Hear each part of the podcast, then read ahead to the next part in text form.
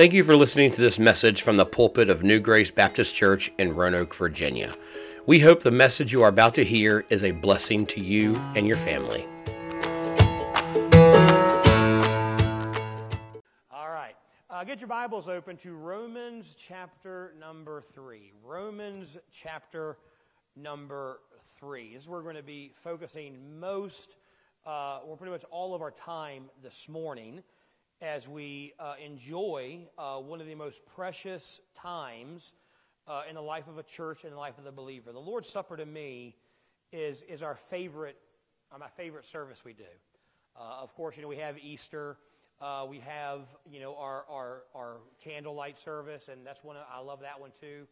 But I, I particularly enjoy the Lord's Supper because it's one of the only two ordinances that we are commanded as a church to perform baptism and the Lord's Supper. We're not commanded to perform uh, Easter uh, cantatas or Easter sunrise services. I know a lot of churches last last week had sunrise services, and uh, I just I, I, used our church uh, back home used to do them, and uh, man, I hated those things. Uh, you know, getting up so and look, they, the food was great, but man, I was exhausted by the end of the day. And but people, you know, we're not commanded to do a, a candlelight service. We're not commanded to do a sunrise service. We're commanded to baptize believers, and observe the Lord's Supper.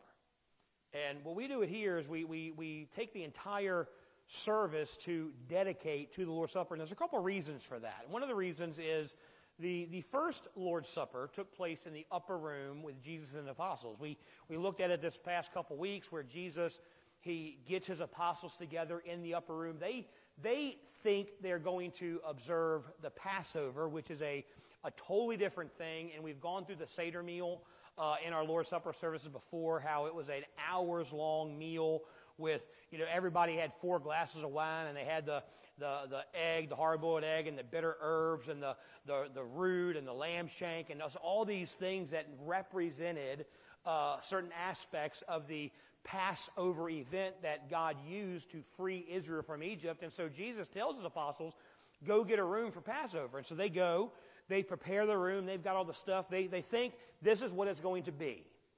But when they get there, Jesus does something completely different. He washes their feet, which is totally unheard of.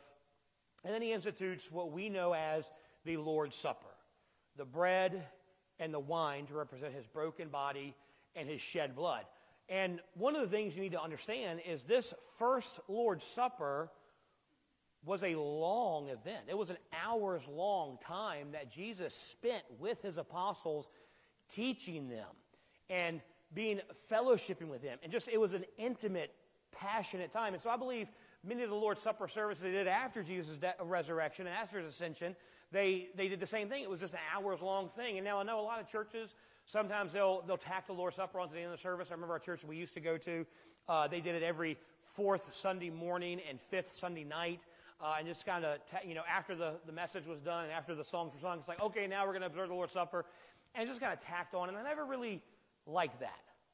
Because to me, now that's not wrong, because we're going to see we do have some instruction about how to do the Lord's Supper. And that's not wrong if they do it that way. But to me, it kind of takes away the, the specialness of it and the focus of it, and really how important it really, truly is.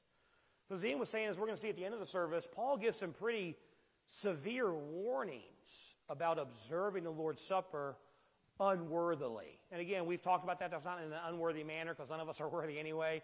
But it's kind of in a flippant, you know, kind of lackadaisical, not getting right with God, not confessing sin and getting relationships right, and just kind of saying, oh, well, I'll just take it in. Paul says some of you are sick and some of you are dead because you're not taking it serious. And so that's why I announce it way ahead of time. I want you to have a week or two to get right with Jesus before we take the Lord's Supper. I need a week or two so I can get right with Jesus before we observe the Lord's Supper. So that's why we take the entire service to do it. And uh, Paul records this event in 1 Corinthians uh, chapter number 11. Again, I'm going to read that, but you can stay in, in, uh, in Romans because we're going to be back there in just a second uh, 1 Corinthians chapter number 11, verses 23 through 26. He says, For I have received of the Lord that which I also delivered unto you, that the Lord Jesus, the same night in which he was betrayed, took bread, and when he gave, had given thanks, he brake it and said, Take, eat. This is my body, which is broken for you. This do in remembrance of me. After the same manner, he also took the cup when he had supped, saying, This cup is the New Testament in my blood. This do as oft as you drink it in remembrance of me. For as often as you eat this bread and drink this cup, you do show the Lord's death till he come. Now, there's a lot of beautiful truth in that passage, but there's not a lot of instruction for how to do the Lord's Supper. He just says, as often as you do it. As often as you observe the Lord's Supper, as often as you enjoy this, this meal, you are doing it to remember and to focus and to thank and praise God for the death, burial, and resurrection of Jesus Christ. And so that's what we're doing here this morning uh, as we observe the Lord's Supper. Now, the Lord's Supper, it's, it's to help us focus on the suffering of Jesus as he died for us. Now, of course, Paul says there, and Jesus says in the Lord's Supper, he goes, This bread represents my broken body, the body that is broken for you. And of course, if you've read the crucifixion and if you've really focused on it, you can tell that Jesus' body was truly destroyed for us. You know, Isaiah says he didn't even look like a man, he was so uh, beaten and severely dis- and severely uh, whipped, and so just the flesh was hanging off of him. The Bible tells us that no, no, bones in his body were broken, but as they put him on the cross, his his joints came dislocated, and so he was just on the cross after the scourging, after the beating, after the crown of thorns, after being hung on the cross. He didn't look like a man. He looked like a, a piece of meat, just hanging there. His body broken for us. But then he talks about the blood. He says the, the juice, the wine or the juice, it represents the shed blood of Jesus Christ. And that's what I want to really focus on this morning the blood of Jesus. The blood of Jesus is central to our faith. It's central. It's foundational to our relationship with God. You know, our, our faith talks about, sings about the blood so much that a lot of people say we, we have a very bloody religion. And we do sing about the blood a lot. We do talk about the blood a lot. And if you're not used to church, if you're not used to that kind of teaching and that, that truth, it can be a little off putting. But the Bible the Bible talks about the blood of Jesus a lot. You know, in the Bible, in First John, the Bible tells us that we are cleansed through the blood of Jesus.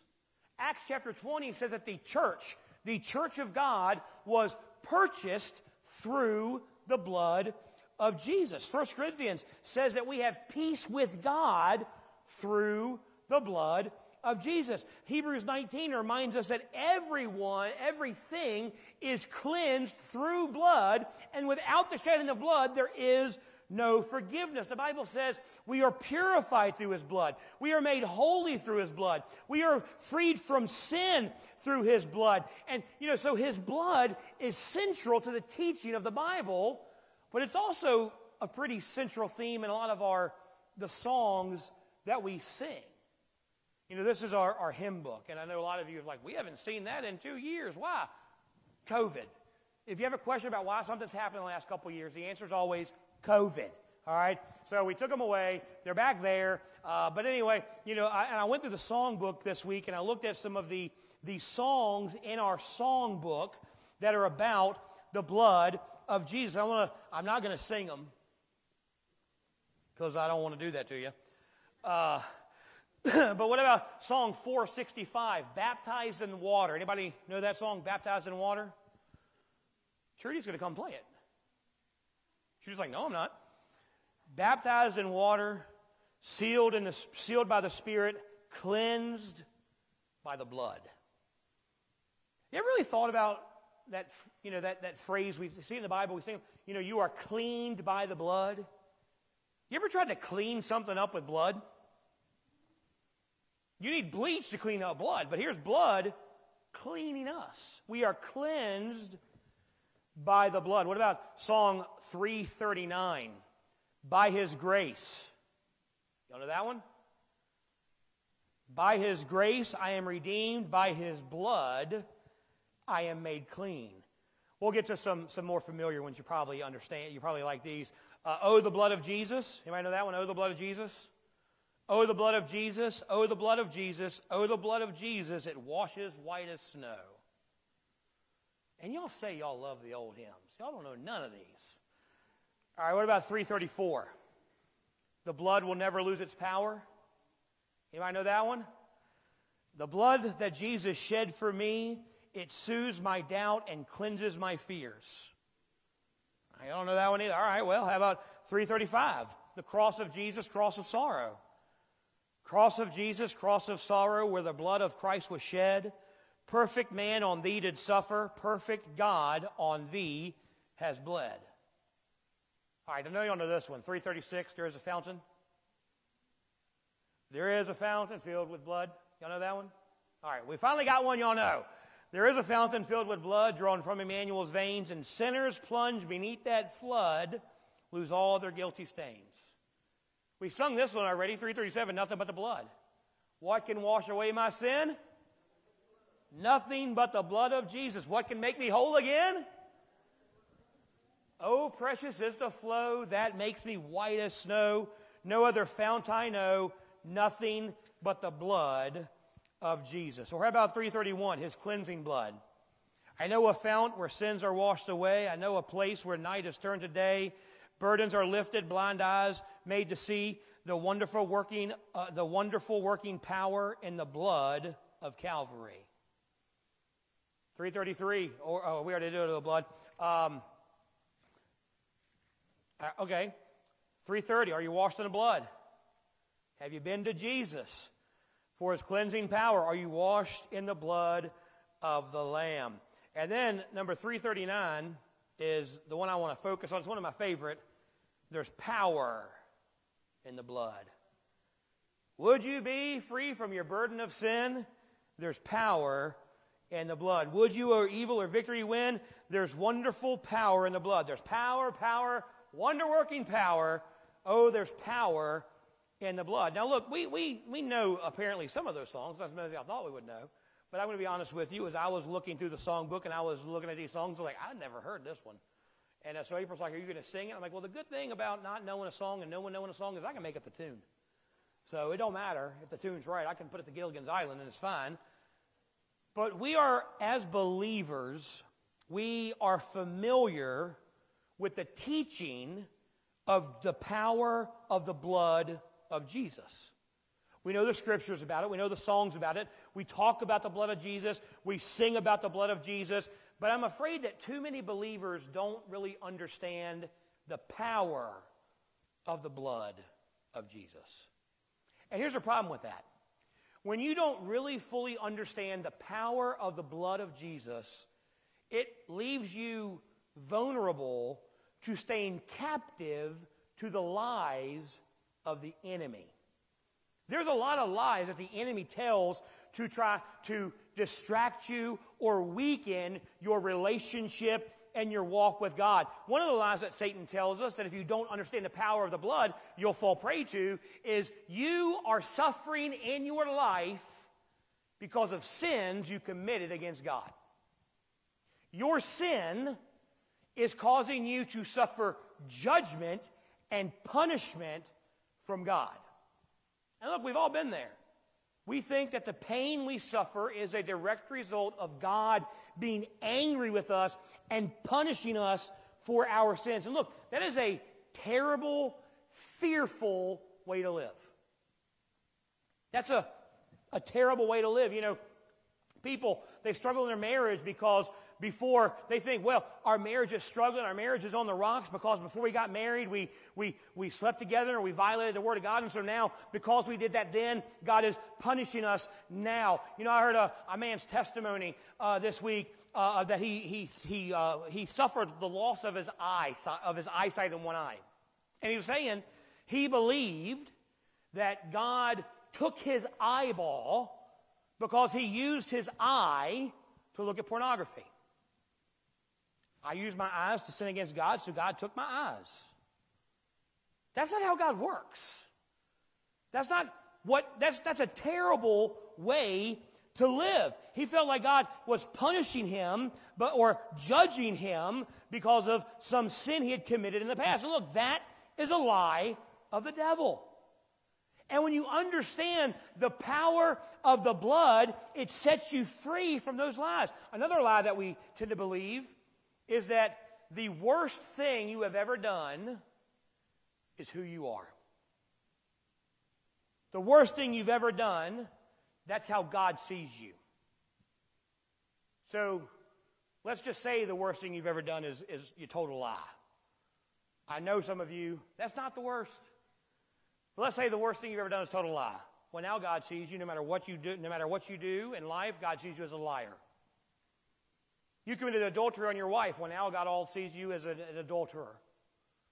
Our worst day is what God views us as. And that's not true. That's a lie of the enemy. You know, you have an anger problem, so God just sees you as an angry person. You label yourself by your past sin. But here's the thing the blood of Jesus removes those labels from us. The blood of Jesus makes us new. And when we don't truly understand the power of the blood, it limits our relationship with God and it hinders our worship of God. Matthew Henry said this He goes, Nothing more destroys the faith of the gospel than by any means to weaken the direct power of the blood of Jesus. We see this power in Romans chapter number 3. And of course, the book of Romans was written by the Apostle Paul to the believers at Rome. Uh, of course, these believers were, were Jewish and Gentile believers who had been saved in the Roman, the city of Rome, and so they're struggling in their walk with God. And so Paul is trying to teach them what it means to be a Christian, what it means to live a life honoring God, and really showing the gifts of Christianity. And in chapter 3, he breaks down what it means to be a follower of Jesus. So let's start reading chapter 3, verse number 23.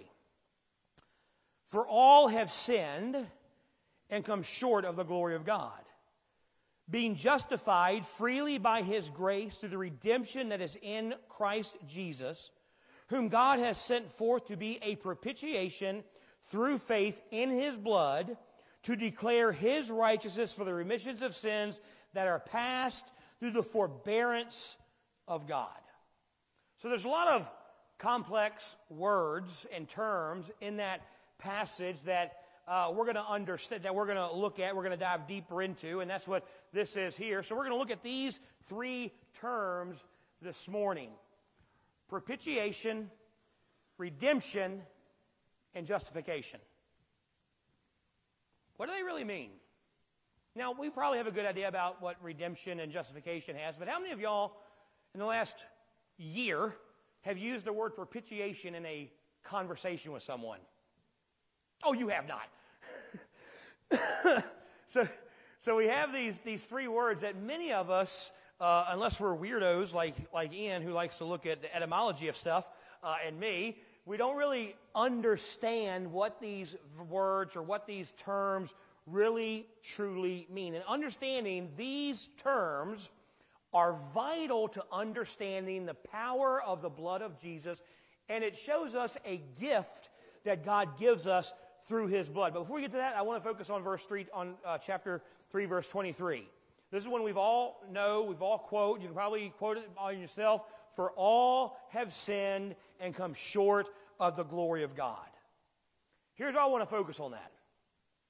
You are never going to truly appreciate the beauty of the power of the blood, the beauty of the good news unless you understand the severity of the bad news. You're never going to truly understand how beautiful and powerful the blood of Jesus is until you understand what it really did for you and what it saved you from. For all have sinned and come short of the glory of God. Everyone here is a sinner. If you didn't think you were, I'm sorry I just bursted your bubble and offended you. Every one of us, for all have sinned. But it goes further than that and fallen short of the glory of God. See, all of us, no matter who we are, no matter where we were born, no matter how we were raised, no matter how faithful we are to church, no matter how much we give to church, all of us have fallen short of meeting God's perfect standard of holiness. See, now the world likes to focus on our differences different races, different religions, different genders, different uh, political leanings and political ideologies, different sports teams. But here's the thing every person in the world has this in common.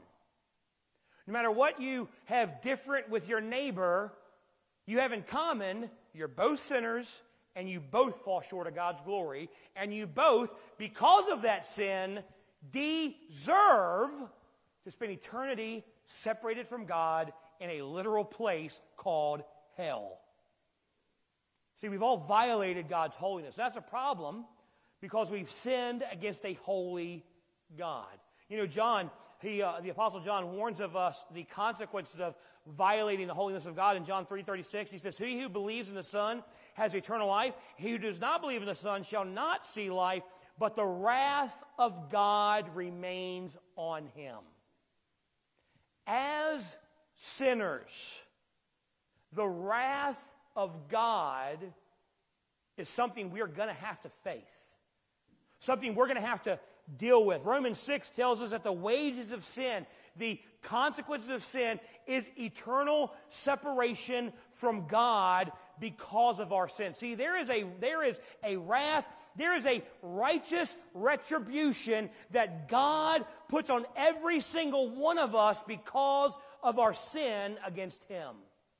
John Piper says this. He goes, "The greatest peril facing every person in every ethnic group, in every place on earth, and at every time in history is the righteous wrath of God against guilty sinners, leading to eternal suffering unless God Himself rescues us from His own judgment. Every person who has ever and will ever live and is alive today will stand before God one day. Bible says it's appointed unto man once to die and then the judgment. And if that person, if we are not covered by the blood of Jesus, then we will experience the wrath of God for our sin. Piper continues. He says, Poverty, hunger, disease, war, crime, climate change, addictions, homelessness, ignorance, sex trafficking, these bring great global suffering, and they pale in comparison to the peril of being under the wrath of God. They are all tragic, but they are all temporary. They may last a lifetime, but the wrath of God lasts forever. So that's the bad news. That's the bad news that every single person that's ever lived has to deal with. But the verses that we just read in Romans chapter 3, they give us the good news about what the blood of Jesus does for us. Let's look at verse 35. We're going to look at these words. Uh, Romans 3, uh, chapter 3, verse 25 says, Whom God has set forth to be a propitiation through faith in his blood, to, to declare his righteousness for the remissions of sins that are past through the forbearance of God. Now, that's a, a big word that most of us don't use anymore. Now, according to the Cambridge English Dictionary, propitiation is defined as an act of pleasing or making calm a God or person who is annoyed with you. How many of y'all think God's annoyed with you? It goes a little deeper than that. So it's not that, you know, God's annoyed. You know, to me, it's just like, you know, when, when I'm annoyed with my kids and they do something to calm me down, that's propitiation according to Cambridge. That's not what we're seeing here. Uh, the Greek word here, it's only used, it's, tra- it's used two other times in Scripture. One time it's translated again as propitiation, but another time it's translated as mercy seat. So here's what propitiation really means. Because a lot of times, you know, and I've tried to explain it, it's like paying a ransom. You know, there's a ransom due on you, and somebody and Jesus paid the ransom for you, but it goes even deeper than that. What the per- word propitiation in the Greek, because it, it has a Hebrew counterpart, what it talks about is it's really bringing us back to remember the mercy seat of God during the Day of Atonement. And you would understand, you know, we've talked about the Day of Atonement in the past, where the Day of Atonement, everyone would come to the, the tabernacle or the temple and they would bring a spotless lamb. They, they had to choose a spotless lamb. Uh, couldn't be deformed or couldn't be sick and couldn't be old and about to die. They had to choose a, a as perfect of a lamb as they could. And they would take this lamb to the high priest, and the high priest would put this lamb on the altar, and he would, the family, the father would place his hand on the lamb's head, symbolically transferring his sin to that lamb. Then that lamb would have his throat slit, and the blood would be sprinkled on the mercy seat, and it would atone for the sins of that family for a year. It would cover them up for a year. And so the blood of the sacrifice, the life of this sacrifice, it paid the debt of the sin, uh, the sin debt for the people for a year. The blood of Jesus is more powerful than the blood of lambs. He's not the Lamb of God that covers your sin. Because again, in the Old Testament, the Lamb, his blood didn't take away your sin, it just covered it. But John said, Behold, the Lamb of God that takes away the sin of the world. Not the sin of your family. Doesn't cover it for a bit. It takes away the sin of the world. His blood pays our debt for all of eternity. Here's how uh, one theologian defines, or John Piper, he defines, Connor, next slide, he defines propitiation. It refers to the removal of God's wrath by providing a substitute. The substitute is provided by God Himself. The substitute, Jesus Christ, does not just cancel the wrath, He absorbs it and diverts it from us to Himself. God's wrath is just and it was spent, not withdrawn. So on the cross, Jesus, God didn't stop pouring it. You know, God didn't see Jesus say, Well, he's my son, I'm not going to pour it. No, God poured out his wrath for sin on Jesus on the cross. And so Jesus, he on the cross, he literally became sin for us. And when God looked at him, he didn't see his son that he'd spent eternity past and eternity future with. He didn't see his beloved son whom he's well pleased. He saw my sin and your sin, and he poured his wrath out on Jesus. So, what does propitiation do for us? It absorbs the wrath of God. This is a sponge, if you can't tell. I had to go to six stores to find one, a big enough one for y'all to see. And it's a car sponge, so you know the blood of Jesus is like a microfiber sponge for your car. It absorbs the wrath of God. See, it's not that the wrath of God is, is waiting to be done somewhere else. Jesus, He took all of God's wrath. You know what that means? Since he absorbed all of God's wrath for you, God has none for you. God doesn't have any wrath left to pour out on you because Jesus absorbed all of it. He completely absorbed God's wrath towards us. That means that God has no wrath left for us, so that we stand before Him. We have the blood of Jesus on our account, and it's not like He's going to go, okay, well, you did get saved, but you also messed up later, so there's a little bit of punishment you're going to have to. No, no, no. All the wrath was poured out on Jesus, and Jesus absorbed every ounce of God's wrath for us. That means that whatever you're suffering, whatever you're dealing with, Whatever you're struggling with, it's not because of sin. God's not punishing you because of sin, because He already gave all the punishment to Jesus. He already poured out His wrath on Jesus. So if you're being punished for sin, that means that the punishment that Jesus endured on the cross for you was insufficient.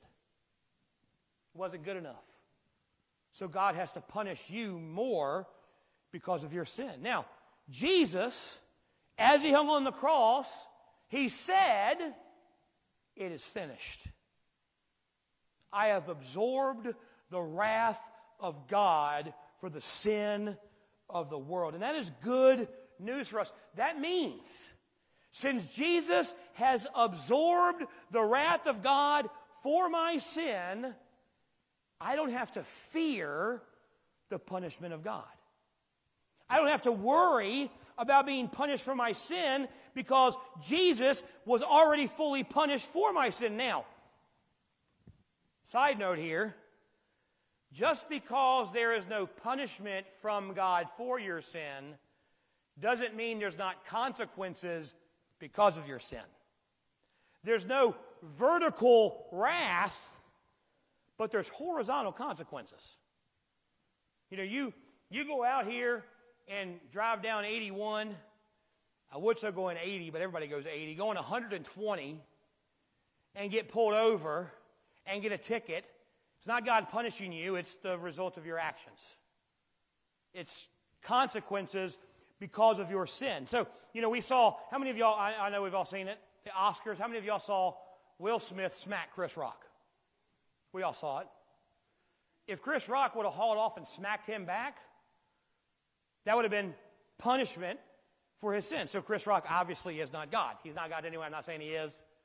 But the, the Academy disciplined Will Smith. Now, you may not think it was big enough, I'd agree with you, but for 10 years, he cannot go to the Academy Awards. He can still be nominated, he can still win awards. He just can't go to the show, which, you know, to me sounds like a win because you don't got to sit through that four hours of, you know, this is the best lighting award. Who cares about that? So, you know, it, may, it was insufficient, but that punishment is the consequences for your sin. If your finances right now are in a mess, because for years you mishandled them.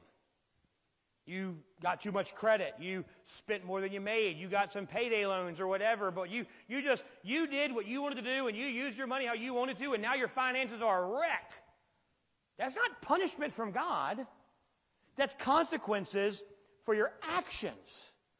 You know, no angry wrath is coming to you from God but there are horizontal consequences. Also, though there's no punishment from God, there is discipline from God. Bible says God disciplines those he loves. See, what's the difference? Punishment is meant to hurt. It's meant to, to do damage, to, to give you a consequence, to repay you for what you've done. That's what prison is. Prison is a punishment. It is retribution for what you have done, whatever it is. You murdered someone, whatever it is. Prison is this is the punishment you have to suffer because of what you've done. Discipline is meant to correct. It's meant to say, hey, what you did was wrong, and here's why. And so let's let's try to change that behavior. So yes, you will never suffer punishment or wrath from God, but you will suffer discipline from God. So what does propitiation means It means that God has absorbed the wrath of God on the cross, that the blood of Jesus completely absorbed the wrath of God, but it also means we can live in less fear of God. We can live in peace with God. Doesn't, it means I don't have to fear God smiting me because I messed up, because Jesus' blood absorbed God's wrath. Let's look at that second word. Look at verse 24. Being justified freely by his grace through the redemption that is Christ Jesus. So, redemption, that's a word we know. Word most of us, you know, we've heard a lot of times in church. Redemption means that we are released from a penalty uh, of, we are, we are released from penalty of having to pay back a debt owed to God. It means that we had a sin debt placed on us. The payment for that debt was eternity in hell separated from God. God said, You can live a perfect, sinless life, or you can spend eternity in hell, and that will pay for your sin debt. The blood of Jesus means we are redeemed, which means that sin debt we had doesn't have to be paid back. It's already been paid on our behalf. We are forgiven through the blood of Jesus. Ephesians 1 7 says, In him we have redemption through his blood, the forgiveness of sins according to the riches of his grace. Here's, here's what it means there's a lot of controversy now over, over student loan debt. You know, if you are like me and you help put your wife through medical school, medical training school, and she got a student debt and you paid that loan back every single penny, when you hear politicians now saying, we're going to forgive the debt of all the people who are in college, I'm like, well, I, can I get a refund? That's fine. You, you give, forgive their debt, but I want my money back too, especially since April doesn't use her degree. So I'm like, can I get a refund on this thing? I kept the receipts. So there's a lot of controversy about the student loan debt and whether it should be given or not. But here's the thing if you had say $100,000 in student debt, which today is really pretty easy to get. So you've got $100,000 in student debt, and somebody comes up to you and says, We are going to forgive your debt. It's completely forgiven. You don't have to pay it back. Are you making your payment next month? All right, let's talk about how many of y'all still oh, you still have a mortgage? All right, you got a mortgage, you got rent, whatever. If PennyMac called me up because they had my mortgage, they said, Mr. Minix, we're going to forgive your mortgage debt. We're going to send you the deed to your house. Your debt is forgiven. I'm not making that $858 payment next month because it's forgiven. I don't got to pay it. I'm free from the burden of having to pay that debt. Some of us, even though we have been redeemed, we have been freed from the burden of paying our sin debt we still live our lives trying to pay God back. Trying to pay God for a debt that's already been taken care of. Even though we're forgiven of our sins. First Peter says, For you know that you were not redeemed from your vain way of life, inherited from your fathers, with perishable things like silver or gold, but with the precious blood of Christ as a lamb without blemish and without spot. See, the word redemption here, it points back to the Exodus from Egypt, where God sent Moses to redeem Israel out of slavery. And they left Egypt free of the bondage of slavery, free from the burden of slavery, and they went into the promised land. Now, the morning they woke up after they crossed the Red Sea and they were free from slavery, they didn't go to Moses and say, Well, should we go back to Egypt and keep working for those guys? No, because they were free from it. They were freed from the bondage of slavery. The blood of Jesus sets us free from slavery to sin. Our debt is canceled and we never have to pay it back. So the blood of Jesus is like a key that frees us from the shackles of sin. And once those shackles of sin are released, once we are freed from them, we never have to go back to them. That debt is paid we never have to go back and continue to pay it. We are set free from the sin that changes. We are set free from anger and jealousy and addiction and lust. Redemption is the key that frees us from the shackles of sin, and we never have to go back and be a slave to it ever again. Redemption through the blood of Jesus means that we have less bondage to sin. You are free from the penalty of sin. You are freed from the power of sin. And one day we'll be freed from the presence of sin. But here's the third word I want to look at. We've looked at propitiation, we've looked at redemption. Third word I want to look at justification. Connor, justification. Look at verse 24 again. Being justified freely by his grace through the redemption that is in Christ Jesus. A lot of people have said, I've heard people say, justification means just as if I'd never sinned. It's close, but it goes deeper than that. Romans chapter 5, verse 9 says, How much more then, being now justified by his blood, shall we be saved from wrath through him? It isn't that we appear as if we have never sinned.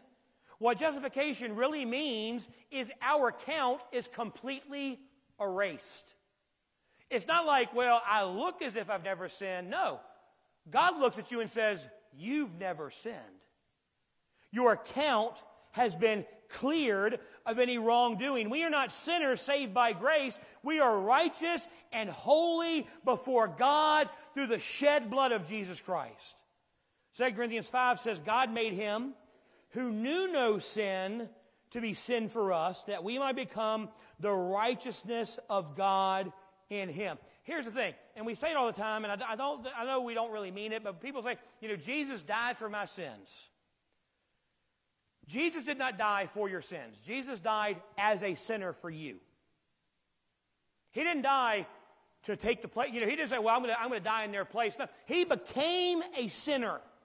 He allowed my sin to be put on his account and my account to be made clear so that when God looked at him on the cross and he poured out his wrath on Jesus, he saw a vile sinner that he was pouring his wrath out on. And so that when I accept his death, burial, and resurrection as payment for my sin, when I am cleansed through the blood of Jesus Christ, God doesn't see me as a sinner who had somebody pay his debt. God sees me as righteous and as holy as his son Jesus Christ. He became sin so I could become righteous. I'm not seen as righteous, I am made righteous before God. As righteous as Jesus, as holy and as pure as Jesus. He became a sinner. That's why Jesus on the cross says, My God, my God, why have you forsaken me? Because for that time, as he was dying for my sins, as he became a sinner for me, God turned his back on his son so that I could have fellowship with God the Father. Their fellowship was broken at that moment because Jesus had become my, had become my sin. Martin Lloyd, Joy, Martyn Lloyd Jones says this. He says, not only, our justification means not only that our sins are forgiven and that we have been declared to be righteous by God Himself, not merely that we were righteous at the moment when we believed, but permanently righteous. For justification means this also that we are given by God the positive righteousness of His Son, the Lord Jesus Christ. So, for us to be able to have a relationship with God, we need two things. We need to be forgiven of our sins, have our debt forgiven of our sins. That's redemption. But we also need to be declared righteous so we can have fellowship with the Holy God. That's what justification is. So, what does justification do for us? Justification is like a judge's gavel, where God looks at us and he sees the blood of Jesus and he says, innocent. Not not guilty. There's a difference in not guilty and innocent. Not guilty means the prosecution didn't have enough evidence to put you in prison. Innocent means you didn't do nothing wrong. So God doesn't look at me and say, well, you know what, not guilty. You know, you're, you're pretty bad, but you got the blood, so not guilty. No, you look at me and goes, you're innocent. You are as righteous and as holy as Jesus Christ. You are declared that by the judge of the universe because the power of the blood of Jesus has made me righteous. See, we are declared righteous forever. And that can never be taken away. You know, there's a, a theory in, in the law called double jeopardy. Uh, and it's not the game show thing, it's not the movie, uh, but it's the double jeopardy where if you are tried for a crime and you are found not guilty, you can never be tried for that again, even if you admit to it. So if I if I murder April, because I'm statistically the one most likely to kill her, uh, because, you know, husbands and wives usually kill each other. So I kill April, and I'm put on trial, and I'm found not guilty. I can walk out of the courthouse and say, huh, I did it. And they can't try me for it again because I've been declared not guilty. So when God looks at me and says, You're innocent, that means I will never have to stand before God for my sin again because I've been declared innocent. That righteousness will never be taken away. Once the judge slams the gavel, we can never be brought to court again for the same charges. You know, justification is God slamming his gavel down and saying, You're righteous, and there's nothing that can take that away because of the blood of Jesus. Because we are justified, we don't have to strive to be seen as righteous before God. We can rest in the righteousness of the blood of Jesus that was given to us through his death, burial, and resurrection. We can rest in fellowship with God. That means we can, we can get off the roller coaster of God's love where we think, man, I, I read my Bible today, I prayed today, I went to church today, so God loves me today. But then you wake up tomorrow and think, man, I didn't feel like it. I didn't read my Bible. I didn't pray. I didn't do what I should have done. I, I got mad in traffic and cussed somebody.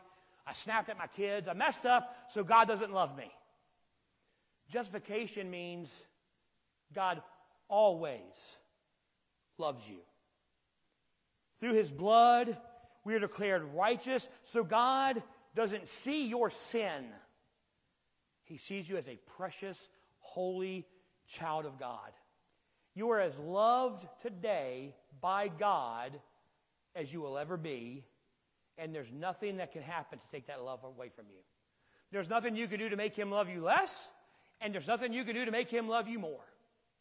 That is the power of the blood. And that is great news because there's something, but there's something that we have to do, by, do about it. Look again at verse number 23. It says, For we've all sinned and come short of the glory of God, being justified freely by his grace through the redemption that is in Christ Jesus, whom God has set forth to be a propitiation through faith in his blood, to declare his righteousness for the remissions of sin that are passed through the forbearance of God. This power, the power of the blood, is freely given to everyone. But we have to freely accept it. We have to accept the fact that Jesus died in our place. We have to accept the fact that Jesus absorbed the wrath of God for us. Faith through his blood that the wrath has been absorbed. Faith that his blood has set us free from the power of sin. And faith that we are made righteous in God through the blood of Jesus. If you've never done that this morning, today's the day to do it. Today's the day to put your faith in the shed blood of Jesus and the death and burial and resurrection of Christ as total and complete payment for your sin. But there's some more instruction Paul gives us that I want to look at before we observe the Lord's Supper. In 1 Corinthians 11, starting verse 27, says, Wherefore, whosoever shall eat this bread and drink this cup of the Lord unworthily, shall be guilty of the body and the blood of the Lord, but let a man examine himself. So let him eat of that bread and drink of that cup, for he that eateth and drinketh unworthily eateth and drinketh damnation to himself, not discerning the Lord's body. So what does that mean? You eat and you drink unworthily when you don't truly focus on and understand the power of the blood. When you know, yeah, the blood of Jesus has cleansed me of my sin, and so now I can live my life how I want to. No, no, no, no. The blood of Jesus cleanses you of all your sin, past sin, present sin, future sin, but it also compels you to live holy before God. So, what Paul is warning us here is before we observe the Lord's Supper, we need to examine ourselves. Take some time and, and pray to God. Say, God, is there, is there any unconfessed sin in my life? Any sin I've refused to get right? Any relationship I need to, to reconcile? Maybe, look, maybe God lays a relationship on your heart and you can't reconcile it right now. But you bet you can say, God, God, as soon as I have the first opportunity I have, I'm going to reconcile that relationship. I'm going to make it right. I'm going to do what I have to do to get back into fellowship with God. So we're going to take a few moments. We're going to have Trudy come forward. And she's going to, going to pray. Uh, she's going to play. And I just want to take time to focus on the power of God. Take some time to remember and thank God what He has done. And if there's any unconfessed in your heart, get it right this morning.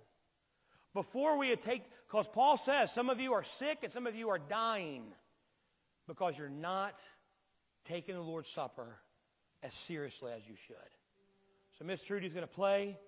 The little Holy Spirit let on something on your heart. Just take some time and reflect on what He's done in your life and pray and confess and repent and do what needs to be done.